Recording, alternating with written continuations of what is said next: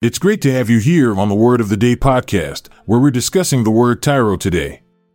Let's start unpacking its significance.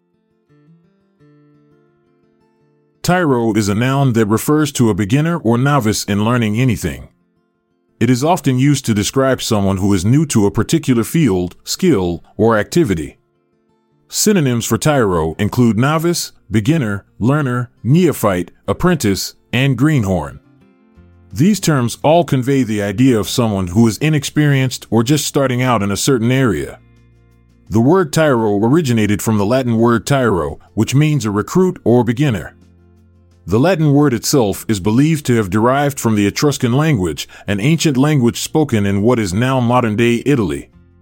The Etruscan word ti meant new or young, which aligns with the concept of a beginner or novice.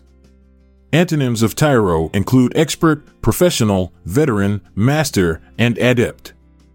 These words represent individuals who have gained significant knowledge, skill, and experience in a particular field.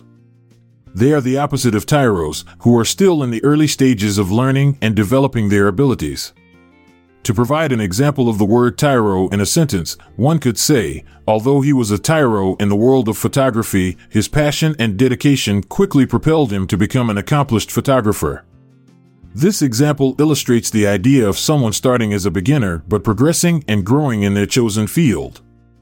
And to wrap it up, here's an instance of using tyro in a sentence.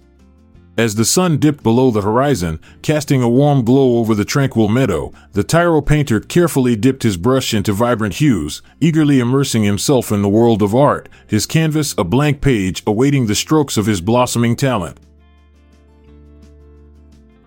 Thanks for listening to the Word of the Day podcast.